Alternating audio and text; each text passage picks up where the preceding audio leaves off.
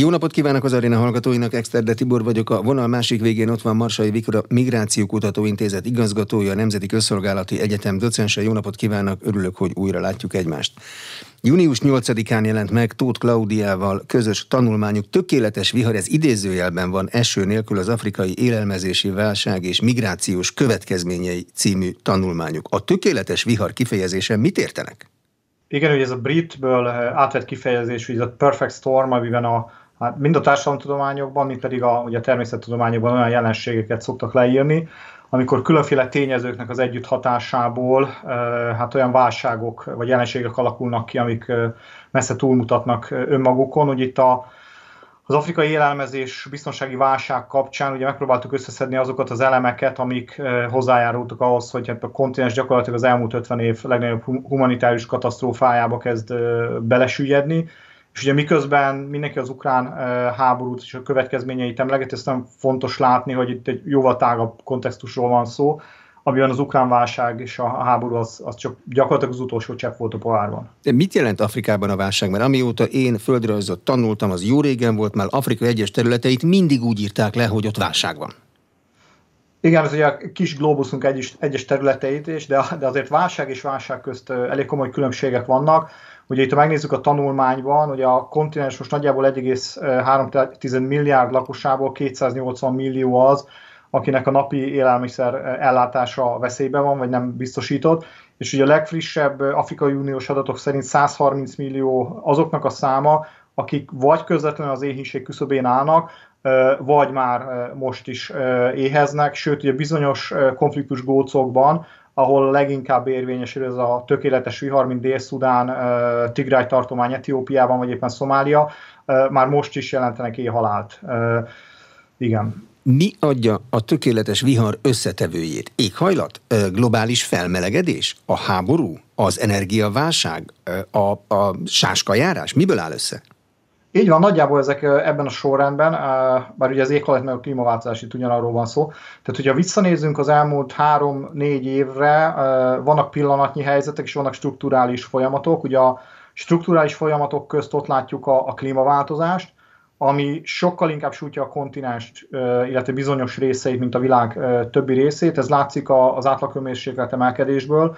Tehát ugye most azt mondják a tudósok, hogy az ipari forradalom tól számítva ugye globálisan nagyjából 1,1 Celsius fokot nőtt a, az átlaghőmérséklet. Ugye Afrika bizonyos részein eh, viszont ez másfél és két Celsius fok között van. Ugye ennek a, a hát, hogy így mondja, apró pénzre váltható hatása az, hogy például Kelet-Afrikában most már a negyedik esős évszak maradt ki az elmúlt két évben. Eh, az állatállomány jelentős része elhullott, a mezőgazdasági tevékenység ellehetetlenült, és eh, hát nagyjából most már 10 millió ember van, aki csak ebben a régióban veszélyben van de és ugye ezért beszélünk tökéletes viharról, ugyanezt látjuk Nyugat-Afrikában is, ott ugye most nagyjából az ENSZ ügynökségek ilyen 23 millióra teszik azt a számot, akik veszélyben vannak, tehát közvetlen az éhezés szélén, és nagyjából EHO végére azt mondják, ez a szám 35 millióra fog fölcsúszni. Tehát ez itt a, a klímaváltozás.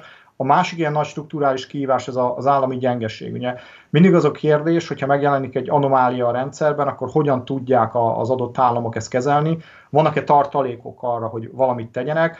Ugye nem véletlen egyébként, hogy az élelmiszerválság és az élelmiszer árnövekedés nem egyformán sújtja a fejlett és a fejlődő világot, míg mondjuk az európai államoknak vannak pénzügyi tartalékai, akár az államoknak, akár a lakosságnak, hogy ezzel megbírkozzanak. Ugye Afrika nagyon sok területén erre nem látunk példát. És itt, itt megint nagyon fontos észbe tartani, hogy az élelmiszerár növekedés az nem február 24-én kezdődött, ez már a koronavírus alatt jól megfigyelhető jelenség volt. Igaz, hogy február óta a kontinens legtöbb részén 30-40 százalékkal nőttek még az árak.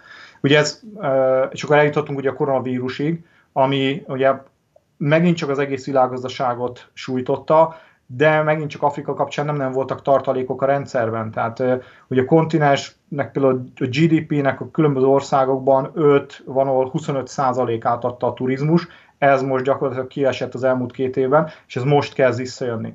És ugye ehhez járulnak hozzá azok a, a, a pillanatnyi események még, ugye az ukrán válság, vagy éppen e, regionális konfliktusok, mint, mint Etiópiában a tigrái e, háború, amelyek mindezektől függetlenül is hozzájárulnak még a válság mélyüléséhez. Tigrájban például azért, mert ugye nem lehet mezőgazdasági tevékenységet folytatni a harcok miatt, vagy éppen Mali Niger bizonyos részein, ahol a, a dzsihadista csoportok ellenőrzik a vidéket, és a falva, falvak lakói egész, egész egyszerűen nem mernek kimenni a szántóföldekre, mert félnek, hogy vagy megölik, vagy elrabolják őket. Visszamennék az okok elejére. Mit jelent az Afrikában, hogy gyenge állam? Minden Európában azt szoktuk látni, hogy Afrikában hadurak szoktak az elnöki székben ülni, mindenkinek óriási hadserege van, időnként az ország fele megtámadja a másik felét. Tehát azt képzeljük, hogy ott, ahol fegyver van, ott az állam is erős.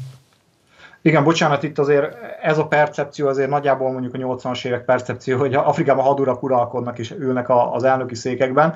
Tehát azért az elmúlt 30 év az nagyon komoly intézményi változásokat hozott a, a kontinens zömén. Nem véletlen egyébként, hogy most nem 500 millió éhezőről beszélünk, hanem csak mondjuk 130 millióról és az se véletlen egyébként, ez nagyon érdekes, hogy, hogy Kelet-Afrikában most rengeteg konfliktus gócot látunk Dél-Szudántól, Szomálián át Etiópiáig, de például Kenya, ami mindezekkel határos, meglehetősen stabilan vészeli át a, ezt a vihart, mert hogy elég, egy nagyon erős intézményrendszert épített ki az elmúlt évtizedekben. Ugye a problémák azok mindig ott, ott kulminálódnak, ahol ezek a strukturális folyamatok együtt járnak ugye a, a hát ilyen csúnya szóval ugye rossz kormányzással, eh, ahol nem volt képes, nem voltak képesek az afrikai államok megerősödni ugye a, a, a függetlenné válás óta, amire azért mindazok mellett, hogy azért nagyon komoly strukturális kihívásokkal kellett megküzdeniük az elmúlt 60 évben, és a, azért ez a dekolonizációs folyamat sem zajlott olyan ártatlanul, mint ahogy sokan gondolják. De hogy mégis azt látjuk, hogy voltak olyan országok és voltak olyan politikai elitek, akik nagyjából felfogták azt, és ebben a 90-es éveknek egyébként döntő szerepe volt ugye a sötét évtizednek Afrikában, amikor hát országok tucatjaiban zajlott polgárháború, etnikai tisztogatás.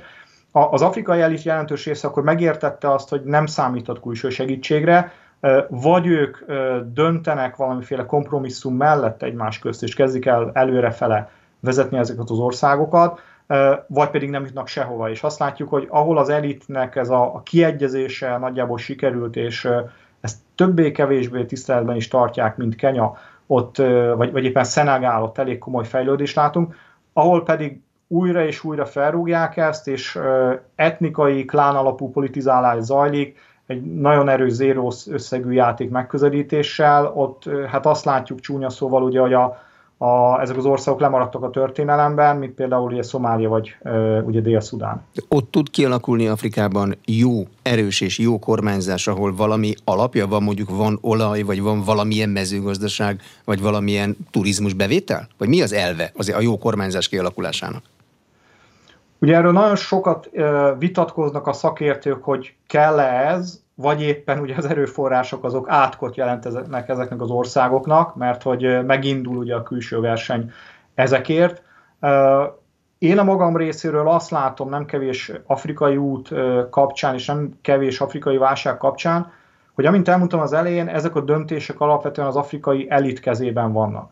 Tehát, hogy a, a, az, hogy ők a politikai erőszakot és a, akár a polgárháborút azt elfogadható eszköznek tekintik-e abban, hogy a, a politikai szférát és a vitákat ebben ö, ilyen eszközökkel vívják meg, vagy valahol nagyon erősen meghúznak egy határvonalat, hogy ö, idáig lehet, nem tudom, szidni egymás családfáját a parlamentben, de odáig már nem megyünk el, hogy mondjuk a híveinket arra biztassuk, hogy pangával vagdossák egymást az utcákon. Ez nagyon nagy különbség, és erre megint csak ugye látunk példákat, Láttuk azt, hogy a Kenyában 2007-8-ban volt egy, egy nagyon erős határhelyzet, amikor a politika elit már-már elkezdte használni ezt az etnicizálást, már-már a tömegek kimentek az utcára, voltak is összecsapások, és ettől mindenki visszarettent. Azok az emberek is, akik megpróbálták ezt a kártyát kijátszani, és azt mondták, hogy nem, ennyit nem ér meg ugye a hatalomnak a megszerzése. Ugye miközben ugye megint csak ugye a szomszédos uh, Szomáliánál maradva, ott azt látjuk, hogy ugye a jelenlegi elnökválasztási folyamat egy pontján is a, az egymással szemben álló politikai frakciók valójában klánok úgy döntöttek, hogy hát a, a gépkarabélyosok és a nehéz géppuskák azok rá tudják bírni az ellenfelet, hogy megváltoztassák a szándékukat. És ugye ez azért is fontos, ki, fontos hangsúlyozni, mert ha megnézzük, tehát több olyan alapvetően nyersanyagokban gazdag országban sikerült politikai stabilitást teremteni, ahol ugye adhatta volna magát az, hogy nem, nem összevesznek a külső szereplők és a belsők az erőforrásokon, mint például Zambia, ugye a Rézért, vagy Botswana, ahol nagyon komoly gyémántlelőhelyek vannak, miközben a másik oldalról látunk olyan országokat, Líbia ugye a kőolajjal, ahol hát gyakorlatilag 11 éve káosz van, és alapvetően első ránézésre nyersanyagban nem túl gazdag országok, mint mondjuk Szenegál, is meg tudták kötni ezt a politikai megállapodást, míg más nyersanyagban szegény országok, mint Szomália felrúgták ezt, és háborúznak saját magukkal. Miből kell egy jó kormányzásnak tartalékot felhalmoznia Afrikában most? Élelmiszerből, tehát fizikai termékekből, vagy pénzből? Miből? Nem, ugye, ugye a, ha megnézzük az elmúlt, hát nem tudom mennyire menjünk vissza, 11 néhány év nemzetközi folyamatait, és a, az, hogy milyen tempóban követték egymást a válságok. Tehát most a teljesség igénye nélkül, ugye 2007-8-as pénzügyi válság, ugye 2011 arab tavasz, és ennek következménye ugye a, valójában a 13 óta látszó migrációs és menekült válság, egy rakás állami összeomlás, utána aztán majd ugye koronavírus válság, aztán most ugye az ukrán, ukrajnai orosz invázió, aminek megint csak globális hatásai vannak. Tehát azt látjuk, hogy valójában nem nagyon lehet így hirtelen felkészülni. Nem lehet abból kiindulni, hogy most a, ugye két évvel ezelőtt akkor nem tudom, koronavírus vakcinákat kell hirtelen, és akkor majd száz éven keresztül ezeket halmozni, most meg akkor gabonát és főzőolajat, vagy hát sütőolajat. Nyilván a pénzügyi források, amik nagyon fontosak, hogy rendelkezésre álljanak, illetve vannak, a, vannak azok a pénzügyileg nem kifejezhető dolgok, mint a, az intézmények, a, a cselekvőképessége az adott államoknak és, és szereplőknek, hogy képesek legyenek reagálni ezekre a, a kihívásokra viszonylag gyorsan. Mit jelent az, hogyha valakit Afrikában az éhínség veszélye fenyeget? Mi itt Európában ahhoz szoktunk hozzá, hogyha nem sikerül vacsorázni, másnap reggel már szörnyen éhesek vagyunk, és azt gondoljuk, hogy ez így nem mehet tovább. De tudjuk, hogy hozzá fogunk jutni az ételhez. Afrikában ez más? Ez teljesen másképp működik ne felejtsük el, tehát a, a kontinens lakosságának, hogy itt megint mennek a számháborúk, hogy mekkora része, de minimum az 50% az mezőgazdaságból él. Na most ez a gyakor, és ugye nem úgy él mezőgazdaságból, mint mondjuk egy európai farmer, ahol mondjuk EU pénzügyi támogatások és alapvetően egy gépesítés áll a rendelkezésére, hanem az, hogy a, a, a gyakran egy, legtöbbször egy hektárnál kisebb területeken ő gazdálkodik, és ha jön az eső a term- az esős évszakban, és lesz termés, akkor lesz mit eladnia, akkor lesz pénze iskoláztatni a gyereket, akkor lesz pénze ruhára, lesz pénze orvosságra, ha pedig nem, akkor nagy valószínűséggel nem. Ugye ennél árnyaltabb a kép, nagyon erős a társadalom szövete Afrikában. Tehát az, hogy mondjuk kimarad egy esős évszak, és akkor a, és általában ugye nem azt látjuk, hogy teljes térségek kiesnek ebből, vagy teljes országban nem esik az eső, hanem bizonyos helyeken megmarad a termés, más helyeken nem. Ilyenkor azt látjuk, hogy a társadalom szövete az működik, és a, a nagy családok, a kiterjedt családok, itt több száz emberről beszélünk, azon belül általában vannak olyan források, tartalékok, amivel segíteni tudják egymást az emberek. Ugye az állam részéről általában azért jó a kisebb fellépést látunk, tehát még a jól működő entitások kapcsán is összehasonlítva egy európai jó, jóléti állammal ez nem, nem összevethető mérték. Nincs TB, nincs nyugdíj, nincs általános orvosi ellátás ingyenesen? Tehát ilyenekre kell gondolni? Hát ugye most megint az, az a nagy kérdés, hogy, hogy jogilag vagy de facto van-e. Nekem van egy kenyai ismerősöm, bocsánat, mindig Kenyát hozom, de ö, oda elég sokat járok. A, ő elmondta azt, hogy az édesapja ugye végig dolgozta az életét, és ő már kapott nyugdíjat hat évvel ezelőtt, ami a gyakorlatban azt jelentette, hogy a, az úriember megkapta 12 havi fizetését így egyben, mint nyugdíjat, és akkor sok sikert kívántak neki a, a, a hátralevő ö, hát, életéhez.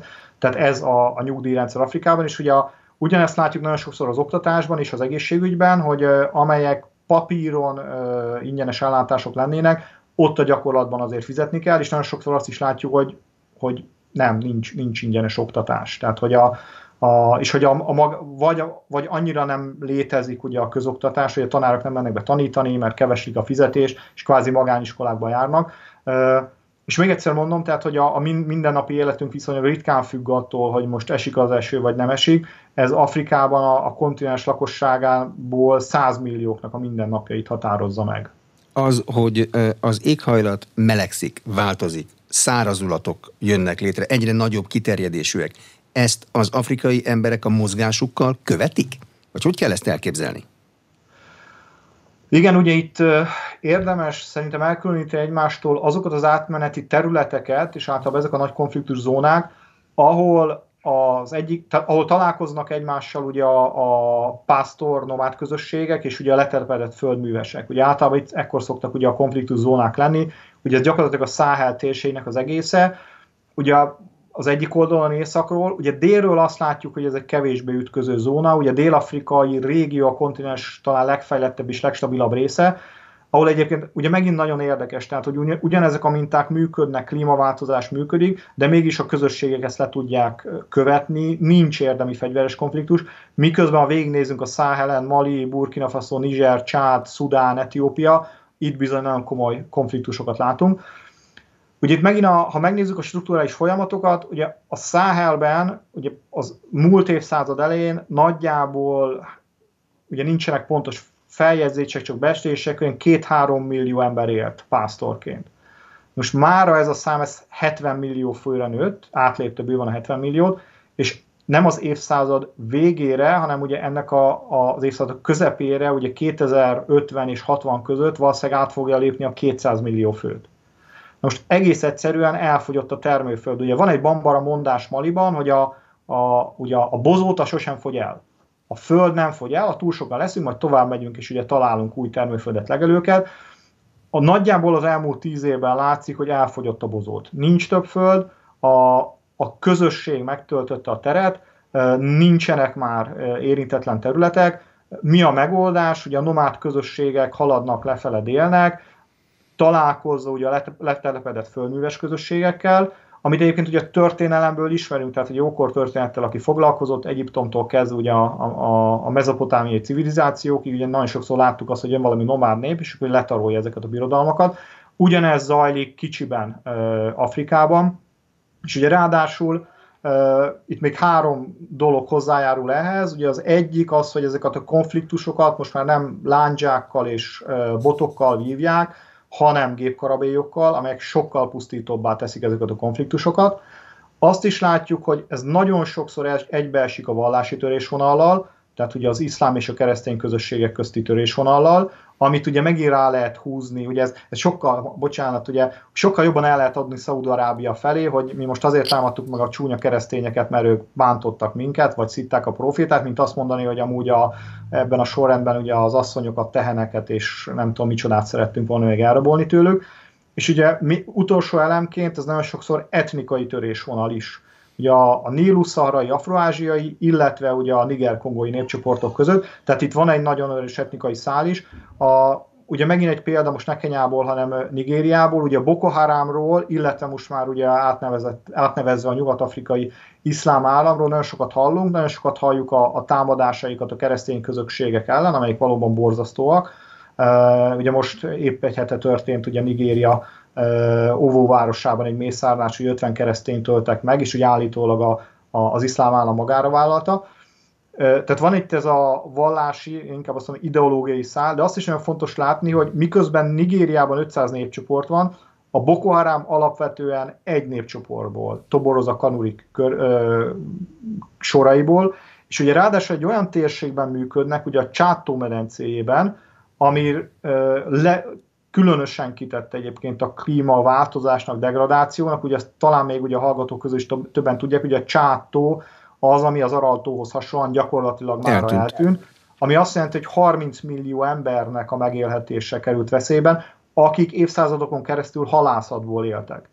És bocsánat, befejezem a hosszú, hosszú gondolatmenetet, hogy ez azért probléma, mert hogy nem olyan könnyű egy évszázadokon keresztül halászatból élő közösséget átvinni mondjuk egy mezőgazdasági letelepedett földművelésre, mert egész egyszerűen nem ismerik a technológiát, nem ismerik a szokásokat, teljesen más életmódot követel meg, és nagyon sokan közülük azt mondják, hogy ők nem fognak ezzel vacakolni, hanem csatlakoznak a dzsihadistákhoz, akik megélhetést biztosítanak a számukra. Városok nincsenek olyan számban ezen a területen, hogy a világ más részein megfigyelhető folyamatok elinduljanak, hogy mindenki bemegy a városba?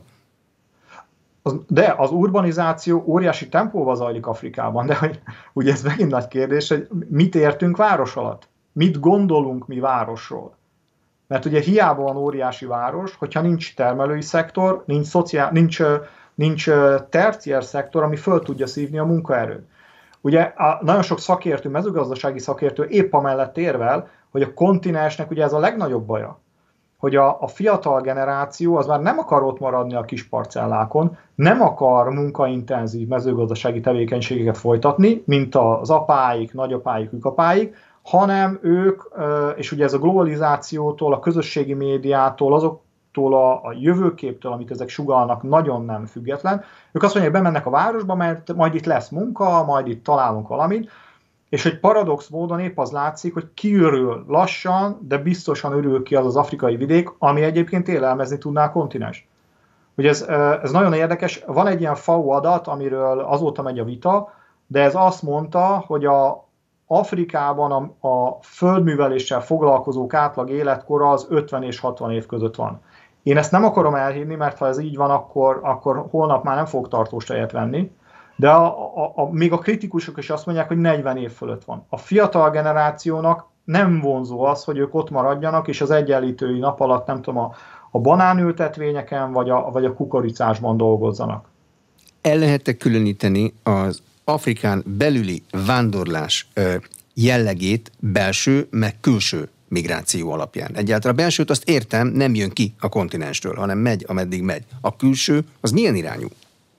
Igen, itt még egyet hátra lépnék, mert ugye általában ezeket szoktuk bedobni, de visszautalnék itt ugye a, a vidékváros migrációra, mert hogy ez a legnagyobb migráció Afrikában, mert ez az, ami, ami 100 milliókat érint, és hogy, hogy valójában, mint elmondtam, a nagy struktúrális kihívások azok ennek kapcsán jelentkeznek, és ugye még egy elemet itt emeljük ki, csak így említés szinten olyan nyomornégyedeket és a szlámokat, ugye több ilyet volt szerencs, hát szerencsém, szerencsétlenségem látni Afrikában, ahol ugye a város peremén százezrek várnak arra, hogy ők most be tudnak kerülni az integrációs folyamatba, lesz munkájuk, vagy még durvább körülmények közt fognak élni, mint, mint vidéken éltek. És ugye a háborúk ezt a folyamatot még jobban erősítik. De hogy a, a kérdésre is válaszoljak, nagyon jól, elég jól látszanak a kontinensen belüli migrációs folyamatok, megvannak azok a gazdasági hubok, amik vonzák az embereket. Tehát az egyik a, a dél-afrikai régió, és azon belül is különösen a dél-afrikai köztársaság, és uh, érdekes módon az egyenlítő ebből a szempontból elég jó kettészeli a kontinens, tehát akik az alatt vannak, a kontinensen belül elsősorban dél-afrikai köztársaság fele mennek,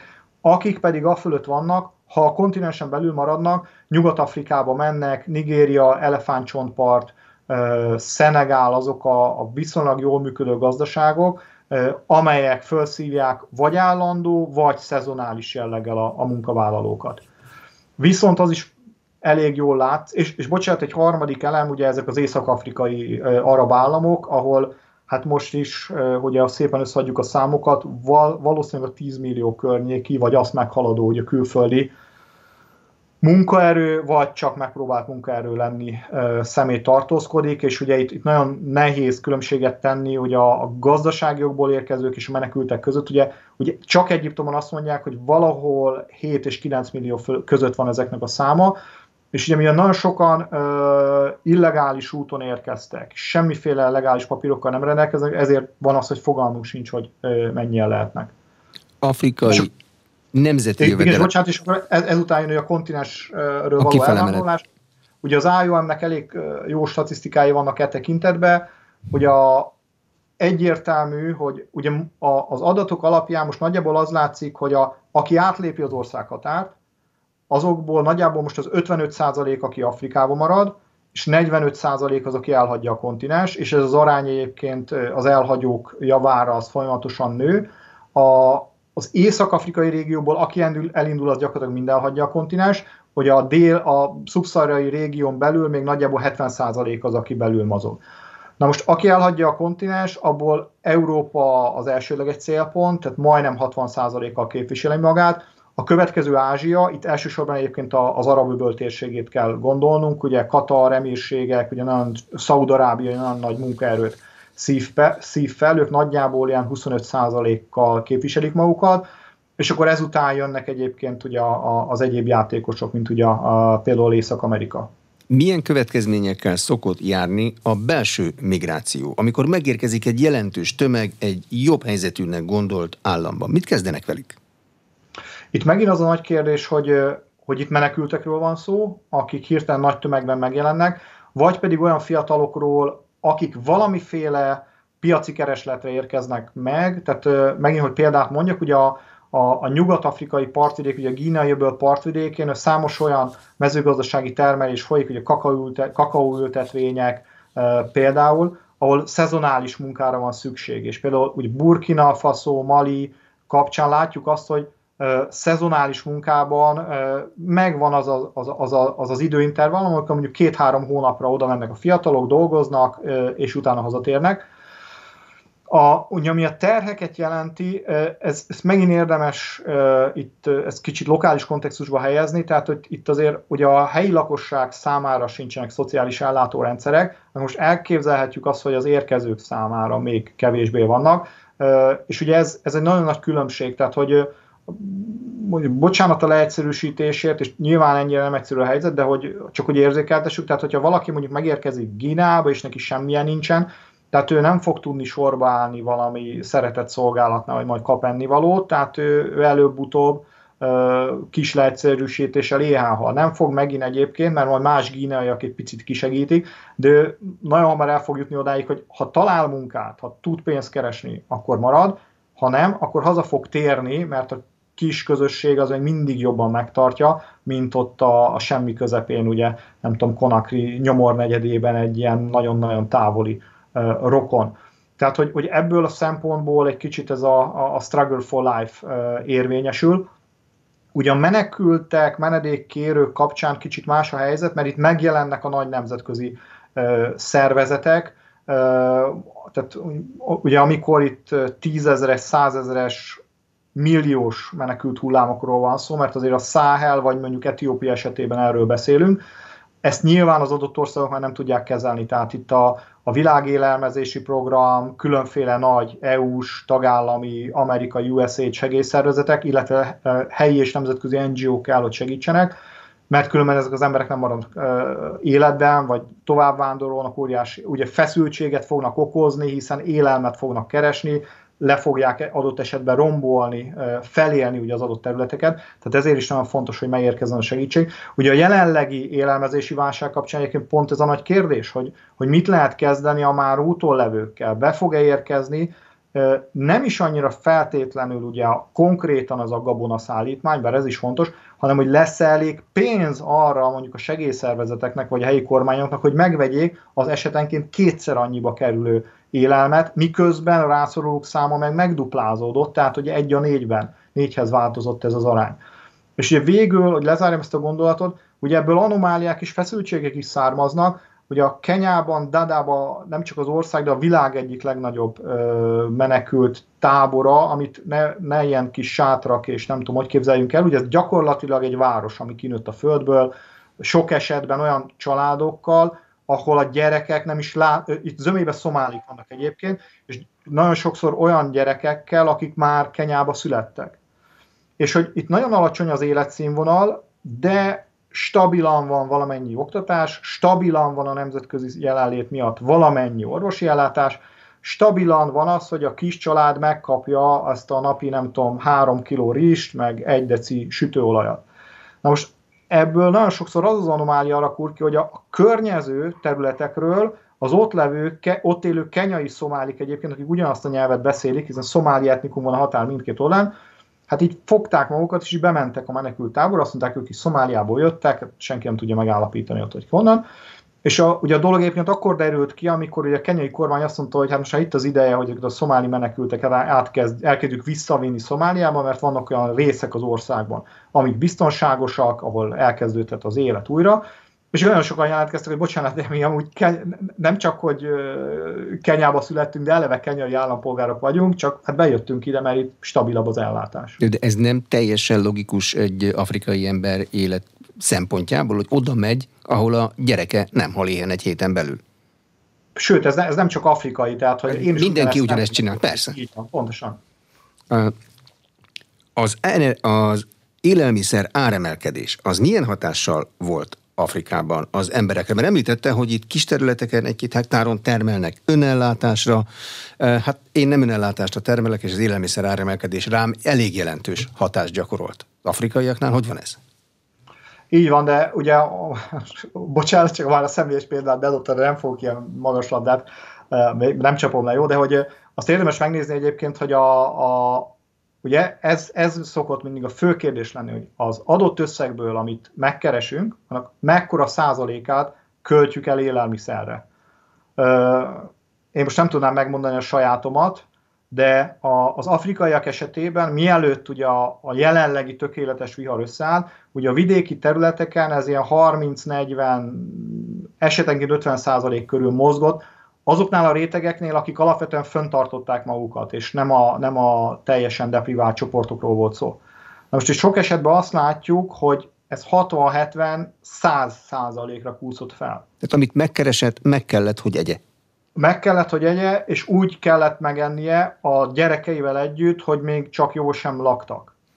És tudják, ez, ez nagyon kegyetlen döntés, itt a, egy picit így a hallgatókat is buzdítom arra, hogy megint kicsit lépjünk ki az európai jólétből, de hogy ez hihetetlen kegyetlen döntés, amikor ott van 7-8-9 gyerek, vagy a, a fölötti, és hogy azon kell gondolkodnom, hogy most akkor a 8 viszonylag nagyobb gyereknek, aki mondjuk már 3-4-5 éves, veszek élelmiszert, vagy a kicsinek veszem meg a sokkal drágább tápszert, vagy a gyógyszert.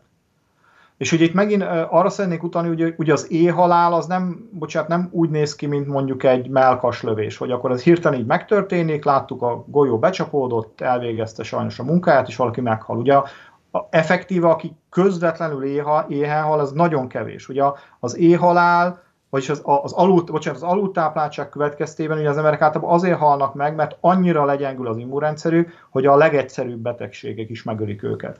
És ugye ebből a szempontból kifejezetten ugye a, a, a, az újszülöttek és az öt év alatt a kisgyerekek a, a legveszélyeztetettebb korosztály, ugye amik érkeznek most hírek Szomáliából, Dél-Szudánból, esetenként ugye Maliból, ezek is arról számolnak be, ugye, hogy egész egyszerűen az édesanyja nem tudott elég tápanyagot bevenni, bevinni a szervezetébe saját magának, nem indult meg a teje, eleve a kisgyerekek nagyon korán születtek, nagyon picik voltak és meghaltak. És ugyanez az 1-2-3 éves korosztálynál, és hogy ezek a, nagyon egyszerű betegségek ölik meg őket.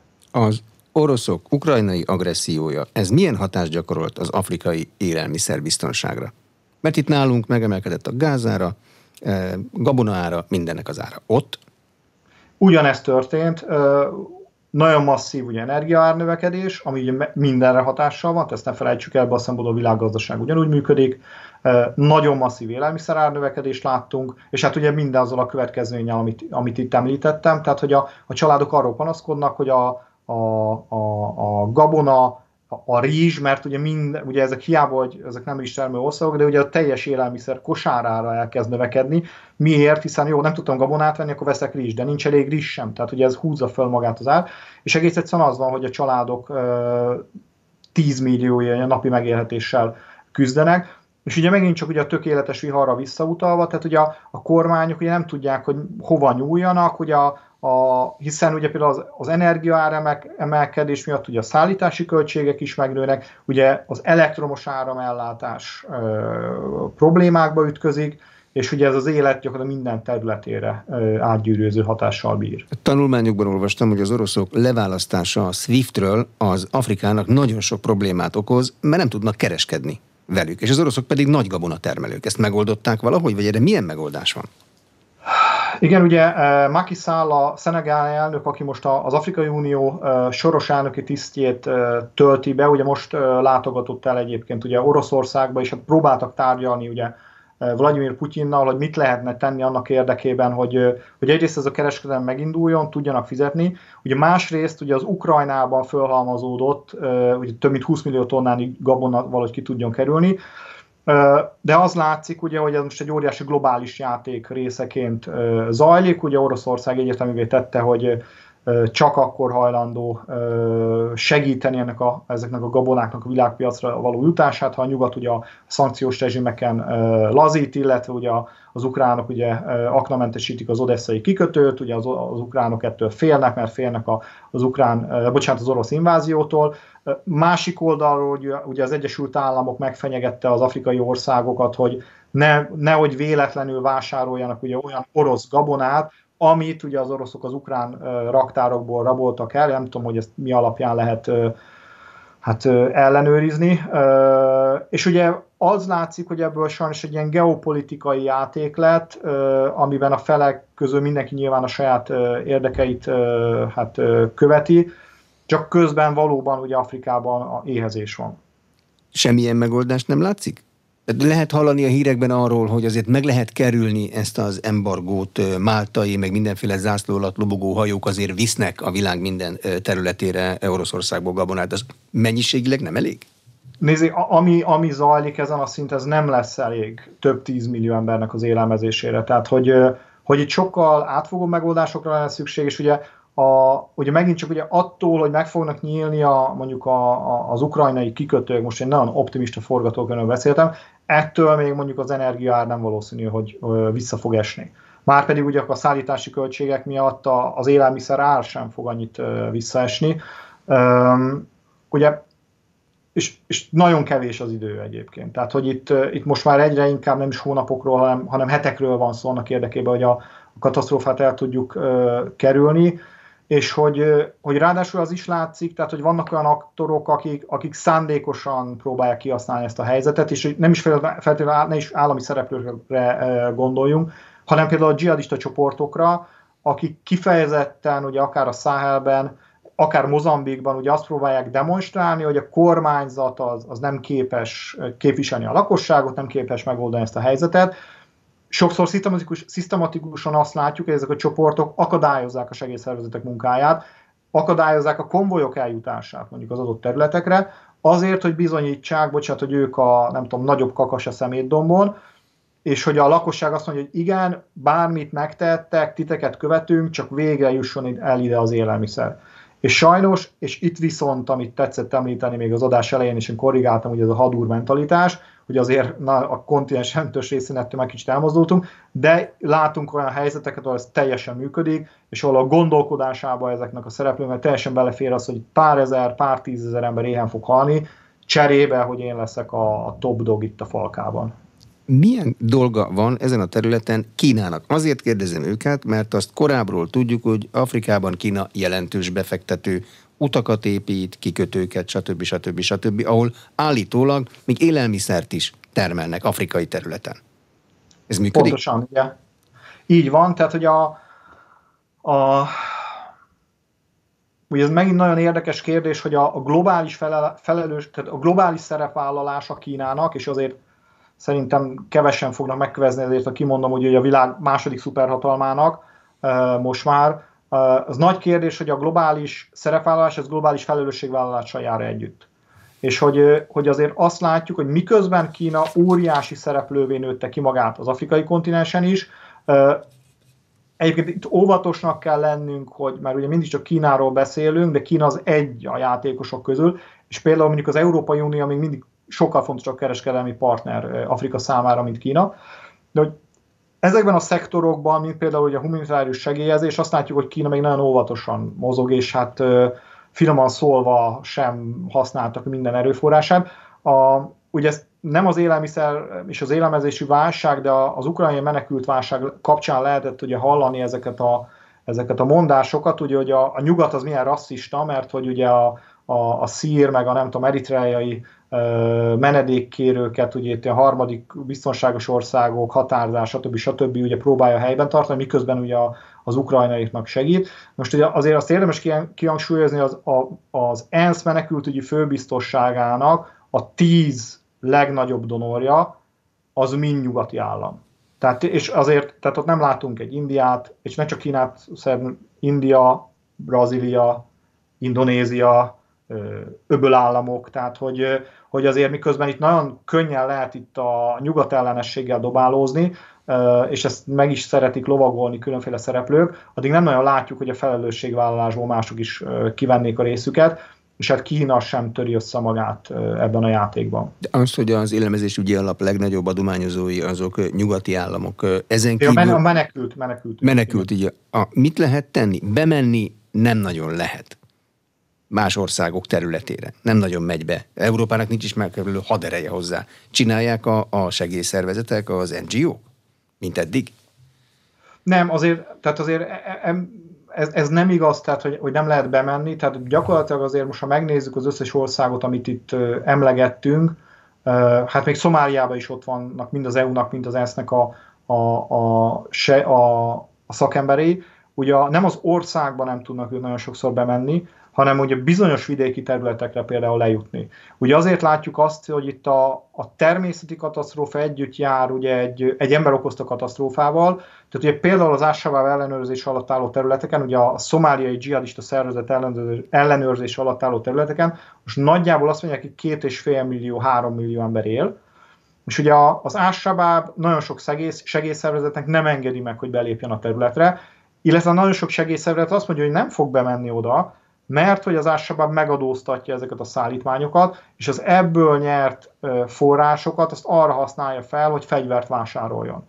Ugye ezt nem fogjuk tudni mi itt eldönteni, ez egy, ez egy borzasztó dilemma, hogy most akkor végignézzük, hogy emberek ilyen halnak, vagy kvázi élelmiszert és egyéb szállítmányt veszünk, amit aztán az Ásaba belad a fekete piacon, amiből bombát fog venni, amiből majd iskolákat és szállodákat fog fölrobbantani, tehát azért ez egy dilemma, tehát lássuk be de nagyon nagy területekről van szó, és még egyszer mondom, hogy a segélyszervezetek azzal küzdenek, hogy tudják, ez adott büdzsékből dolgoznak. Tehát, hogy nem tudom, 2021, nem tudom, mondjuk elfogadták az ENSZ költségvetésbe, hát ugye két éves ciklusokban gondolkodnak, senki nem látta előre, hogy ez, ez ekkora válsággal fogja összenőni magát, és ott van az adott összeg, amiért eleve fele annyi élelmiszert lehet vásárolni, miközben még egyszer mondom, két-három-négyszer annyi emberre lenne szükség. Ugye mit tudnak ilyenkor csinálni a nemzetközi szervezetek? Ugye donor konferenciák indulnak be, de, és ugye megint tökéletes vihar, remek volt ez a címválasztás, ugye az, azzal, hogy ugye nem csak Afrikáról van szó, hogy itt szó van Bangladesről, Sri Lankáról, közel-kelet számos országáról, nem beszélve ugye az ukrajnai háborúról és a menekültekről. Tehát így a, a, a szereplők és a donorok ugye kapkodják a fejüket, hogy most akkor hova is kellene nekem a pénzt utalni, és ugye ez egy elég szomorú szám, most egy pici változás volt ebben, de ugye Szomália kapcsán már április elején lehetett látni, épp azért, mert ugye itt egy strukturális folyamatról van szó, és ugye a negyedik esős észak maradt itt baj lesz, Ugye a, a világélelmezési program meghirdetett egy donor konferenciát, 500 millió dollárt ö, szerettek volna kapni, és, ö, és hát ennek az összegnek a 16%-a folyt be. És, és, és egyébként nem véletlen, mert Etiópia kapcsán is hirdettek ilyet, sőt, ugye a nyugat-afrikai válságzóna kapcsán is hirdettek ilyet. Tehát, hogy nem, nem jó a helyzet sajnos. Közölnek a tanulmányban két térképet a globális élelmezés biztonsági kockázatokról, egy mérsékelt, meg egy súlyos forgatókönyvet, és nem valami távoli időszakra, hanem 22-23-ra, ami most itt van.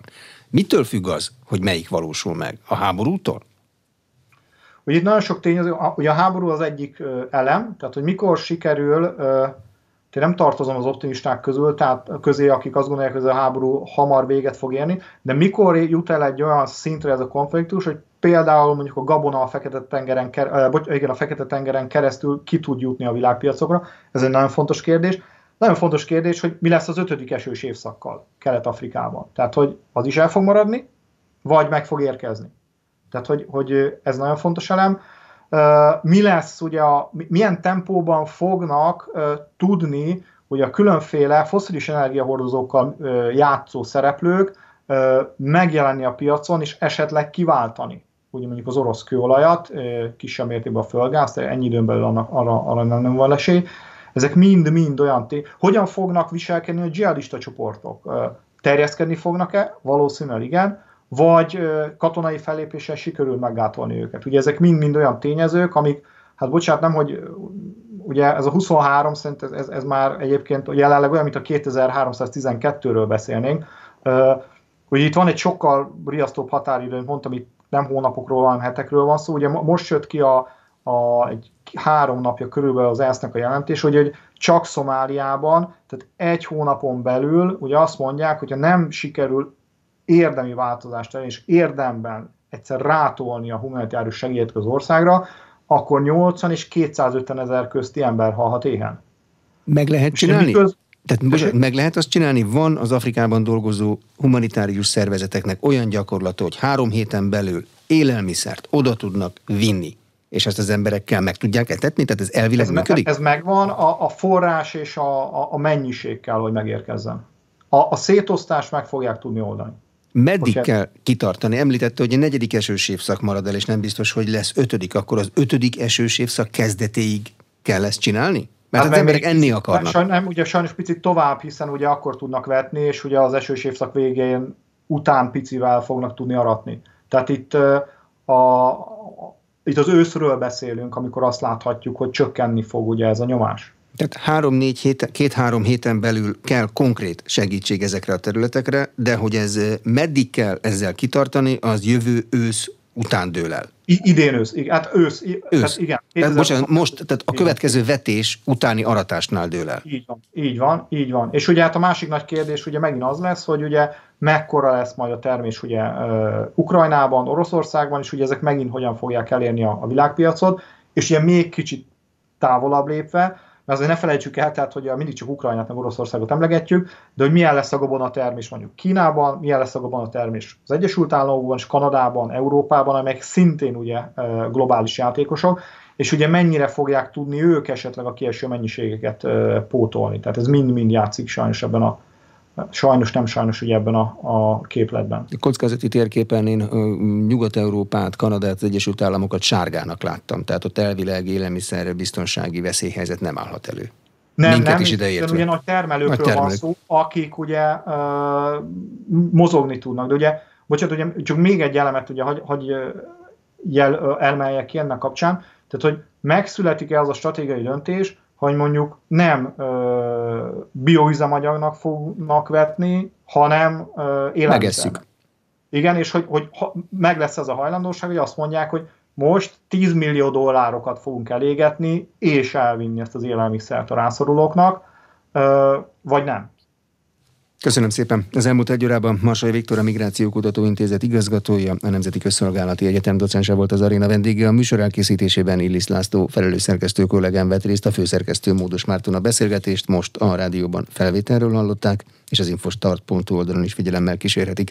Köszönöm a figyelmet, Exterde Tibor vagyok.